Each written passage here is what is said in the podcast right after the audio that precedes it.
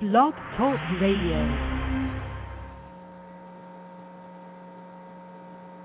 Good morning, folks. I hope everyone is having a blast. I am sorry for that short delay. I was trying to finish up one quick little response because I had to take care of a few little issues before I head out of here today. I will be, as soon as the show's over, jumping in my my little van with my little granddaughters and Jetty, and we are heading to the kids' park. Today it's a little overcast, so I think it'll be nice and cool for them. And we're going to go up there and just have a little bit of a morning where we can have fun. And dadgummit, it, it, life's supposed to be that way. You know, I I look back, and I mean, I, I'm going to segue for a second. So many times we hear the propaganda and the crap that is purported from stage or purported in a book or or or told to us by a preacher. God first, family second, business third. We always hear that. And you know what? For the most part, ain't ever going to happen. The majority of men, especially, and now it seems like men and women because we're in two income families, they always have to put work ahead of just about everything their ministry, their spiritual life, their family life. And although I am far from the richest man in the world, I have been blessed by God to be able to be in a two income family where we both work from home. And I've been able to take in in the last few weeks more than ever these Tuesdays and Thursday mornings so that all three of my girls, my two teen girls and their mom, can hang out together, can do whatever schoolwork needs to be done, can do whatever writing needs to be done, and they can just have a blast. And to me, it doesn't matter. You know, I, I may not ever be one of those guys on a stage that you all are reading about and talking about who's made millions of dollars but I do know that I'm able to invest a priceless amount into these youngins. And to me, that's important. My daddy didn't get to do that. He had to bust his ass every day just go out there and try to make it. My mom in my early years did the same doggone thing. So to be able to to to kind of break that a little bit is kind of cool. Even Dalton, my 21 year old, has been blessed with a wife that's in the Coast Guard, so he gets to hang out with Dylan and just have a blast with him while he does his stuff on the internet with me. I love that. So think about that as we're finishing out Ethics 101, what every leader needs to know. I thought this was interesting. How to develop the Midas touch. Think about that for a minute. What does the Midas touch mean to you? If you know about Greek mythology, you know that one of the kings had asked one of the gods to to please allow everything that he touched to turn to gold. And that's where we get the Midas touch. But sadly, this king had a daughter that he just adored. She was his his whole life. And after he was given this golden opportunity, he touched her and she turned to a statue of gold. Kind of sucks when you think about it, doesn't it? Midas touch is supposed to be something positive in life. We usually use it with businessmen who don't ever seem to go wrong. Everything they touch just turns to gold. Money rolls in, stockholders are happy. But underneath, we learn that the Midas touch wasn't near as happy. Eventually, the king went back to the god and said, Please take this away from me. It's not what I thought it would be. And the God told him to take his daughter, and both of them were to be submerged in a in a special lake, I think it was, or it's been a while, or or river. And sure enough, once they were submerged, everything went back to normal. And yes, it's just mythology, but but it's got a, a pretty deep meaning to it. For whatever reason, in America, I don't even see this in all other countries, but in America, it's all about the end dollar. It's all about the end game. You don't see us with with small cafe shops and coffee shops where every night people come down and they socialize and they hang out. I mean, yeah, we got Starbucks. Do you realize in France and Italy and even Spain, they don't hoard up on food and stay in the house. They go buy fresh food every day. They hang out, they communicate, they talk. It's about a life to them, not a lifestyle.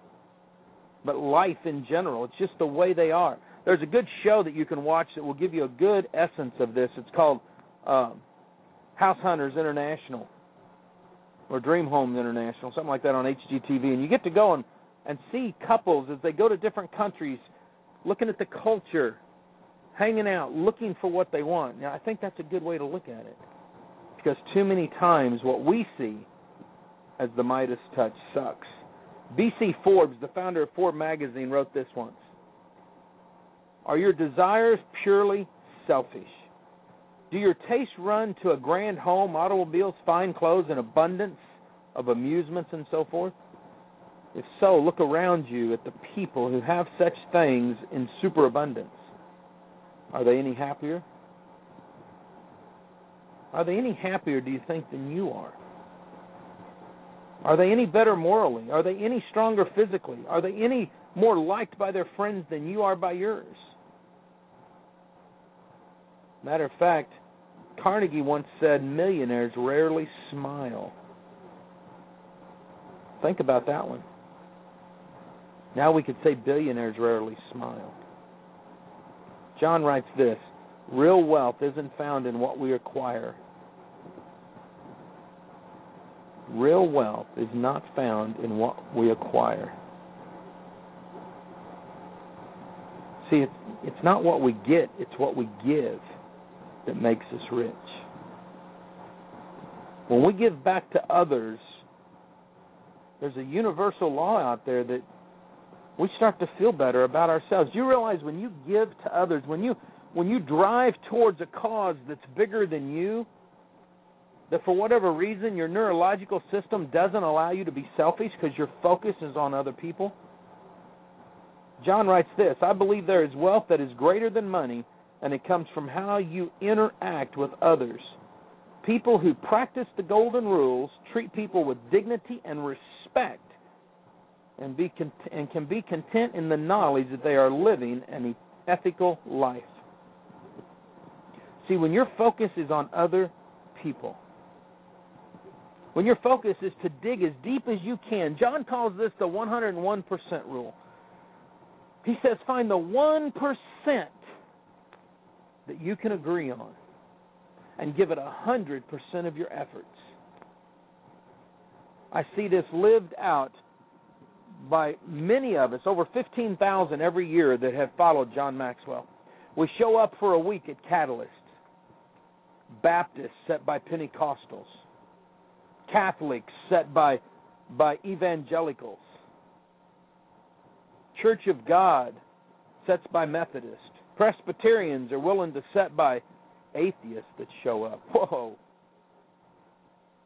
And one week out of the year, the differences are set aside as men and women come together to say what is a common cause that we can hang on to and grow from. I remember the first year Seth Godin, a known atheist but a wonderful marketer, showed up at Catalyst, freaked people out. What's he doing here? What was even cooler was when he came back the second time and said, Because of the way you guys treated me, as somebody that doesn't understand or believe the way you do, I realize that you're for real.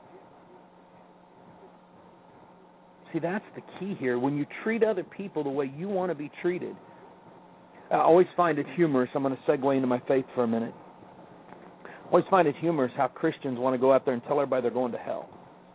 Do you ever notice that? I mean, you, you know, you go out there and you see these guys on their soapbox, or, or, or you decide you don't want to go to church because somebody's going to tell you you're going to hell in a handbasket. You know, you heard that old saying, "Why would I go to church? All the hypocrites are there." Do you know in the Bible, Jesus says, "I didn't come to condemn the world, but that the world might be saved." So I always wondered, okay, Jesus was treating people the way he wanted to be treated. He walked his walk. Can't we at least walk our walk? Can't we, as businessmen and women, as moms and dads, as children even, can't we just walk our walk? What happens? Now, think about this. This is a little twist John puts on this, but think about this. What happens if we take the Midas touch and we focus it outward towards people? And our whole definition of the Midas touch is that every person we touch, their life will be changed for the good. That we will do everything we can to help them reach their golden opportunity, whatever that might be. That all of a sudden we take the focus off of us and put it on others. Instead of talking the propaganda, we start walking our walk. Let me talk to the men for a second. I'm going to take this out of business and put it dead in the relationship because I screw this up all the time. My wife and I have already been in a tiff this morning. How's that for for authenticity? See, it's the hardest thing under the sun to treat your spouse the way you want to be treated. We all talk about unconditional love.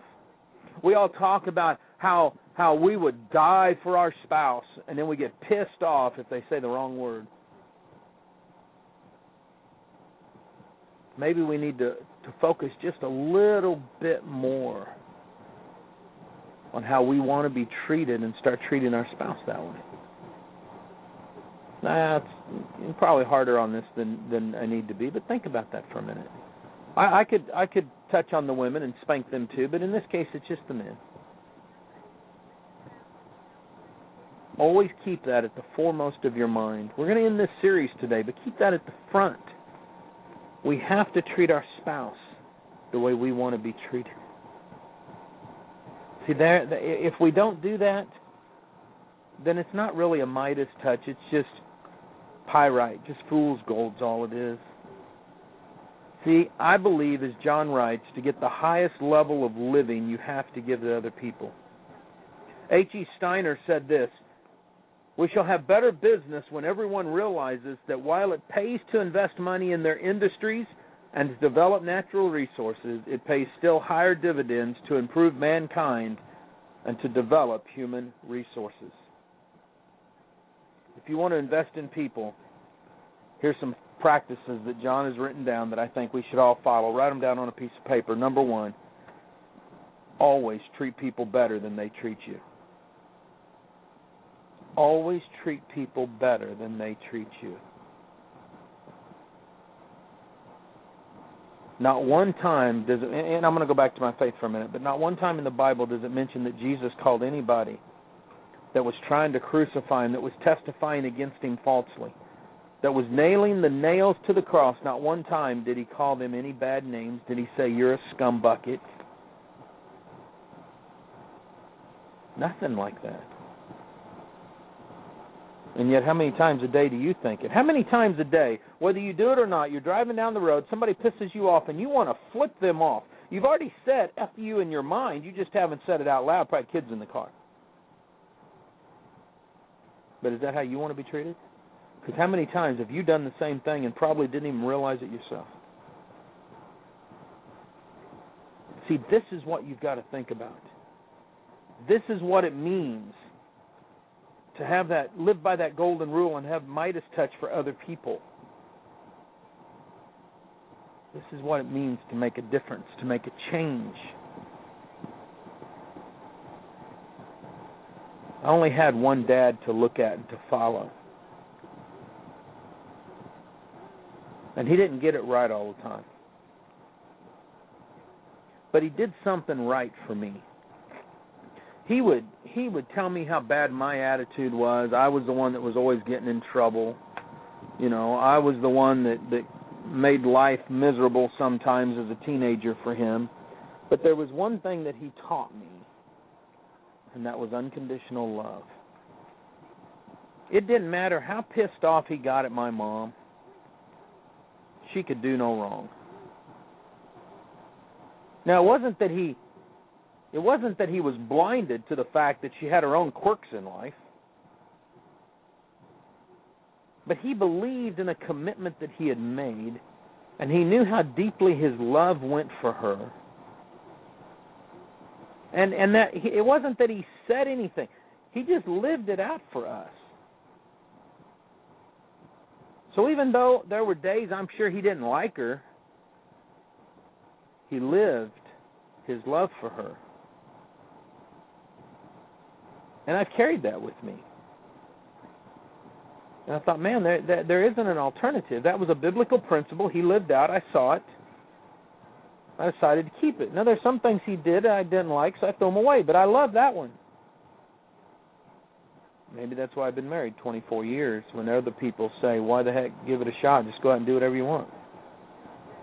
See, sometimes we got to take the high road.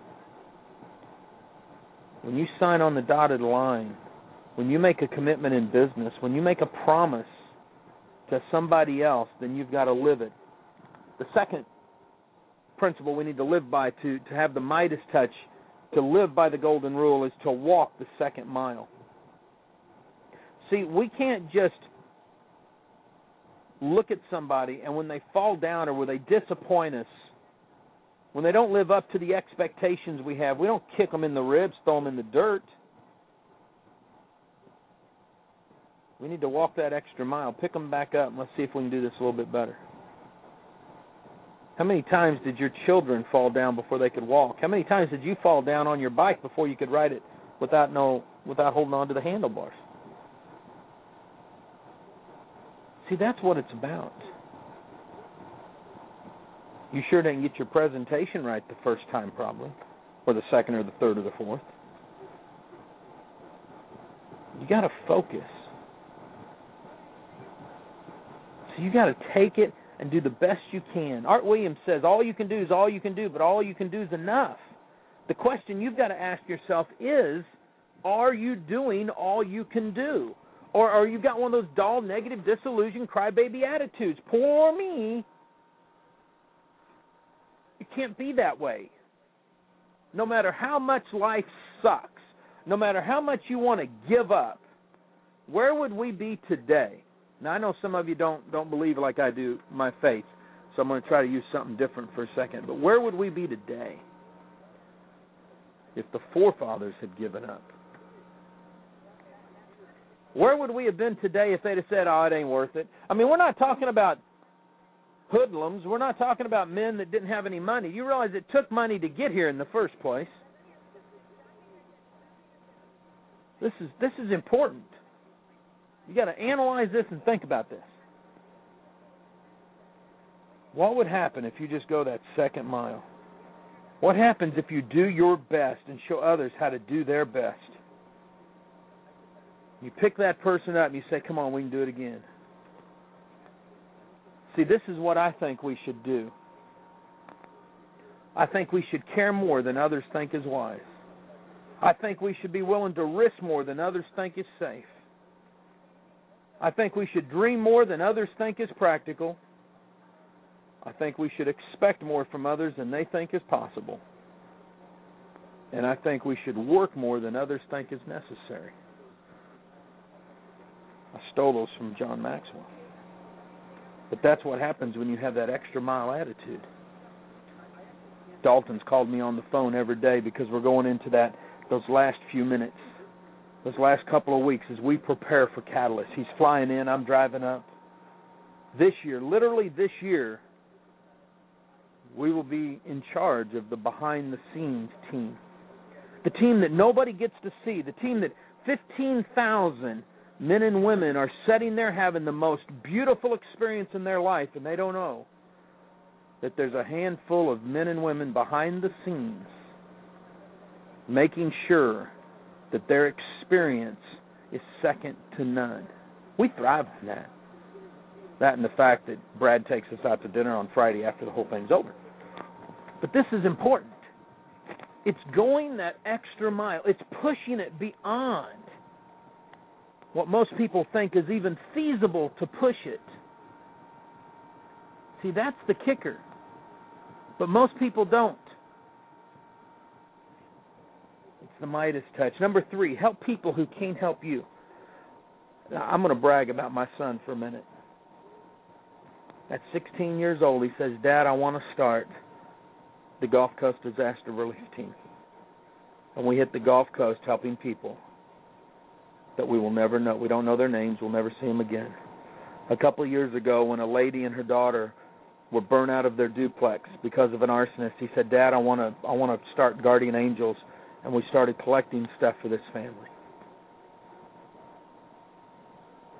That boy's mama did him right when she taught him to give to others that can't give back to you. Paige does this with our grandbabies. They can't give us anything back.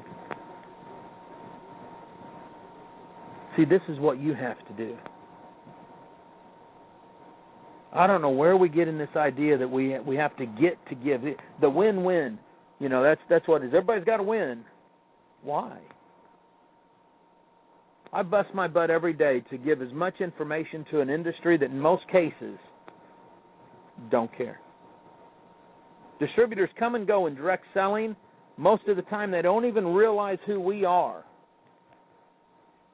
But we're making sure that we're fighting a battle, giving to people, showing all the sides of the coin that we can, whether we get paid or not. It's something that in our industry most people just don't understand. Every now and then somebody gets it, and and you know what? It's kind of funny because out of the blue, my PayPal account will go up a thousand, fifteen hundred, twenty-five hundred bucks. Troy, you've helped me and my team so much. We just wanted to put a little bit in to help you fight the cause. It's amazing to me. But it's also beautiful because you know that you've touched somebody's life in a way and you didn't really ask for anything. You got to learn to help people who can't help you. Listen to this here because this story alone says it all. It says during the Winter Olympics 1964, the greatest bobsledder of all time was was Italy's Eugenio Monti. I can't. I'm not. I'm not Italian. I'm Scotch Irish or something. But anyway, they were engaged in a two-man bobsled competition. The Italian team had a good time during the first run, and so did the British team. The British team was driven by Tony Nash. Following Monti's second run, he was in first place, and it looked as if his teammate might just win the gold as long as the British didn't surpass him. But as the British team began to prepare for their second and final run, they made a demoralizing discovery. During their first run, a bolt had broken off their rear axle, and they didn't have a replacement. They had no choice but to drop out. But the Italian, who was waiting at the bottom of the hill to see if his time would hold up, heard what had happened. And he quickly went over and removed the bolt from his sled, sent it back up the hill so that the British team could run. Not only did they run, but they won. They got the gold. He was criticized by his own people at home. And you know what he said? I didn't want to win from a technicality. I wanted to win because I was the best. And in this case, I was not the best. But he gave something up that some people said, but it cost you. But it didn't cost him. He just knew that he could help somebody else. D.L. Moody, one of my dad's favorites, says this Do all the good that you can to all the people that you can, in all the ways that you can, for as long as you can. Let me say that again. Do all the good you can to all the people you can, in all the ways you can, for as long as you can. That's the key. Because when you do that, and you don't expect anything in return, you will start to realize that the value that you're adding in other people's lives will more than make up for any monetary issue that you might be thinking about. The fourth thing is do it right when it's natural to do wrong. Now, that's a big one right there. I'll give you an instance. One of the greatest communicators of all time and a hero of mine is Ronald Reagan. Ronald Reagan, from the time early adulthood on, hated communism. It was his one passion in life to to totally wipe out communism. When he became the president of the United States, he sent a letter to then the Russian leader saying, "Let's get let's get together." Brezhnev didn't want anything to do with that. But Ronald Reagan didn't didn't let up at all. He didn't take those null, negative, disillusioned Russian attitude. He just said and continued to say, tear down this wall. And in his lifetime, before he got dementia, he got to see the wall fall communism squashed and democracy of some sort take over in Russia. I thought that was pretty cool. John writes this When you know you are strong, you can trust yourself to make the first move, the first appeal, a request, or a plea. But when you fear you are weak, or fear the world thinks you are weak, you are more inclined to make a great show of being strong and never write a personal letter asking for peace. Back then, we could have attacked just like today. But Ronald Reagan said, let's just keep trying. Let's just keep trying. And he did it. The fifth thing keep your promises even if they hurt. That's a big one there. Keep your promises even if they hurt. Dr. Pat Lynch recently published a Journal of Business Ethics, and he asked more than 700 business people and graduates uh, of business schools to rank their values in the workplace. Included in the addition to promise keeping were items such as competency, work ethic, seniority, overcoming adversity. But what Lynch found so strange, disheartening in fact, was that keeping promises was at the bottom of everybody's list, no matter what their supervisory experience, their gender, or their religious background. The irony is that people expect other people to keep promises with them, but yet it isn't important to them in business. See, it doesn't say keep the golden rule only in personal life. It says keep the golden rule, period. See, at the end of the day, you probably aren't going to name the five richest people in the world. You're not going to be able to name five of the last Heisman Trophy winners. You can't tell me the five best winners in the last five years of the America uh, Miss America pageant. You probably don't know ten of the Nobel Prize winners even in your lifetime. You might be able to tell me a half a dozen Academy Award winners, but even those that you like probably didn't win an Academy Award. And I bet you can't name the last decade's World Series winners. But let me ask you this Can you name three teachers that inspired you in life? Three friends that have helped you through a difficult period? Five people who have taught you something worthwhile? Three people who made you feel appreciated and special? Maybe five people you enjoy spending time with, and maybe a dozen heroes whose stories have inspired you. See, when you get right down to it, we remember those things that hit us in the heart, those things that are most important by people that have lived the Golden Rule. Sadly, on the surface, we look at the money, we look at the riches, we look at what they have, and we think life would be better. I'm doing a study in network marketing because I've seen a trend of how many of the best women in this business go to the top and then end up in divorce somewhere along the way, and it just hurts me. That means men do the same thing. Folks, this has been a wonderful series. Ethics are so important that it all boils down to one thing treat others the way you want to be treated. To segue into this, tomorrow we will start another John Maxwell book, Success 101 What Every Leader Needs to Know. We're going to start by defining what is success. Live life like it's an epic adventure. I'll see you at the top. Be back here with me tomorrow for RealMentorsRadio.com.